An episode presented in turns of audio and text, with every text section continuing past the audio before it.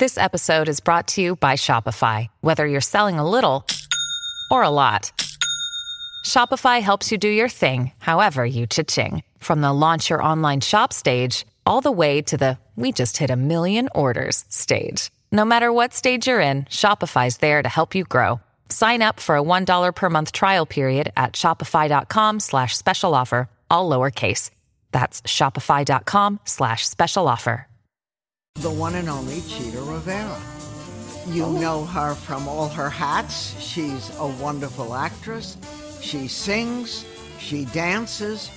Your favorite Broadway shows, she originated roles that are part of Broadway history and past and present. Anita in West Side Story, Velma in Chicago, the title role in Kiss of the Spider Woman. She's been nominated, I don't really know the count, but at least 10 for Tony Award, and she's won Tonys at least three times, including Lifetime Achievement.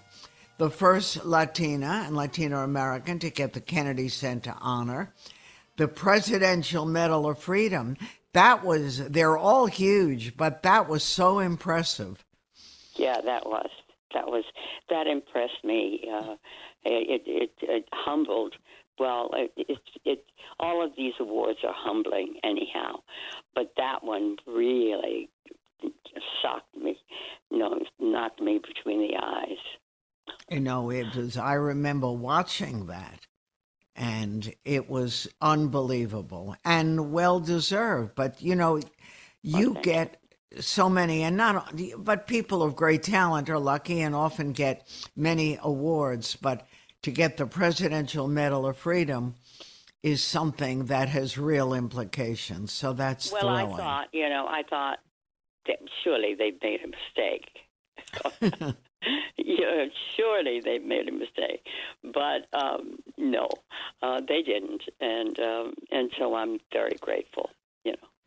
Well, it's great, and you started out.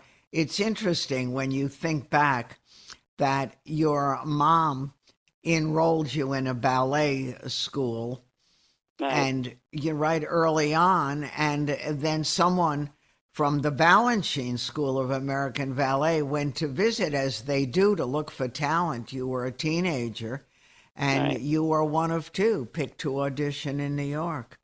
That's uh, exactly right. Louis Johnson, who isn't with us anymore, uh, was um, was the the second person that was chosen, and uh, we were taken to New York and uh, auditioned singularly um, with uh, with Mr. Balanchine, and uh, won scholarships to the school. So that was the beginning of um, of whatever I am now. well, it's really fascinating. But as a teenager or a kid, did you know this is what you wanted? Um, I knew that I loved what I was doing. I knew that. And I was a person that just was out to have a good time in her life. Um, I love to laugh. I love to skate. I love to bicycle. I love to challenge the guys in the neighborhood. You know, I just wanted, a, and I love school. Uh, you know, so I loved in general what I was doing. And uh, I uh, broke up Mother's uh, coffee table and mm. jumping from the sofa to the chair. And um, she said, That's it. I'm enrolling you in in ballet school. I'm going to organize this energy that you've got, and that's what she did. And, and it started working. Thing. Yeah, yeah. That she channeled my energy, and um, and and that, that's the best thing a parent can do. Right. Instead of saying no, you know, be a that's teacher, right. be a secretary, do something practical. That's she right. encouraged it, but as long as you went ahead and did it. That's right. That's exactly right. But, uh, you know, it's so much that happens in life is a coincidence, an accident, an act of fate. Uh, was that a true story that you went with a pal who was Oh. auditioning for Call Me Madam, which then Elaine Stritch was in. That's right. That well, it absolutely was a true story. Uh, is a true story. Um, uh, and uh, Helen, and she asked me to go just to keep her company because she was so nervous, and because I. Uh, uh, would hang around. She said, "Why don't you take the audition?" And I went, "Oh yeah," and uh, it, w- that would be a, a good experience. And um, because I wasn't frightened because I didn't need the job. Um, talk about chance um, uh, and destiny. Um, I was I auditioned right down front, and I wasn't frightened, and I got the job, and Helen didn't. And You know, when so- you think of all the people that you worked with, like Sammy Davis Jr., people Right. like that, he was in Mr. Wonderful, and you kept getting cast in these roles. But was it Anita in West Side Story that you feel is what really was the path to being a Broadway star? Well, I, I well, I, you know, I, I, I uh, pulled back on uh, star. You know, what is a star? But um, uh, at that time, there were many wonderful shows that were being created, and I came around at the perfect time. And um, it it was Madam was um, Jerry Robbins. You know that was the first show that I did with Elaine, and um, but the but West Side was the first controversial um, a piece of, of theater, and um, as you can see, it's still running. You know, it still has a place um, in in the theater world.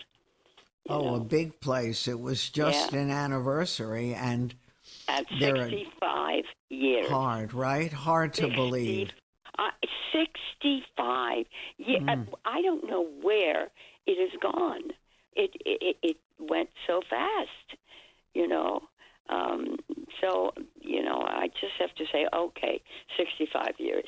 That's it, and take down another mirror. Mm. I know. It, it is. And what's so amazing is people do try to bring form back, but they just don't resonate. And yet, this West Side Story resonates as much as it ever did. It's extraordinary. Well, thanks to um, Shakespeare, thanks to uh, Romeo and Juliet. You know, it originally was the story of, well, it is the story of Romeo and Juliet and two different families that are argumentative. But um, so uh, as long as we have that problem of, uh, of um, one group not understanding another, we will have a West Side Story. Right. And using all your talents and still bringing joy to Yeah. everyone. It's it's one of the things that every time I see it, I feel like I haven't seen it before. And Uh-huh. and that's what's so amazing. Are you dancing a lot these days? Still doing it every day?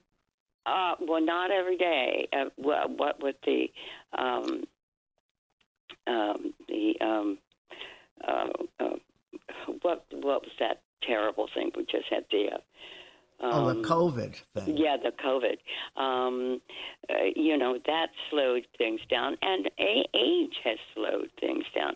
But through the years, I've learned to um, act and sing, and and and and the moving is uh, is um, sort of secondary now. But you know, it um, it's it's still good. It's still good. No, and you've done reviews, and I understand we're going to wait until the book comes out, but Chita Memoir is coming out in a year. That's right. It is. It's coming out. Um, uh, it, it's re- being released actually on my older brother's birthday, April Nice. twenty fifth. Mm. And um, and I'm thrilled that it's uh, uh, you know being released um, on on his birthday, and you can pre-order it on Amazon, uh, Barnes and Noble. You know, Right. so it, it's that great. you know that that and and that's been uh, was Patrick Pacheco, who's writing it with me. Uh, that's really been uh, an experience uh, to go over your life. Um, ooh, it's really um, it, it it it makes you stop and think. Again. How did you feel when it was done? Did you feel it was almost like going to the best shrink ever? yes, yes, it it it did feel like that. It did feel like that. But Patrick is um, is such a wonderful writer, and he had all the right qualities to write it with me. Uh, he had, uh, you know, he, he's a positive. Uh, person and he is very accurate and he's intellectual and um, uh, and so we had a good time doing it together. No. And when you think about your career, I forget when Call Me Madam, that was like, you know, years ago. You were just a teenager That's when right. you got cast in that, which is not easy. Well, it was the first. Uh, well, as I said, you know, by accident, I got the job. And I called my mother and I said, "What do I do?" They just offered me, I, think, two hundred and fifty dollars or something like that. Pretty and good. mother, you know, came up and and, and interviewed um, some people uh, and and uh, put me uh, uh, under the arms of um, two older people in the in the show that were would be, act as my chaperones, and um, and she let me go. She let me go. A very wise woman she was. And very trusting. And she knew she did a good job on her daughter. Absolutely, absolutely. But you never know. You know, Yeah, you, yeah. you know, God, you never know. And you started dancing. When did you know that you really could sing too? Or was that always there? Well, yeah. You just didn't do it? Oh, I just, I just didn't do it. You know, I, I, I didn't.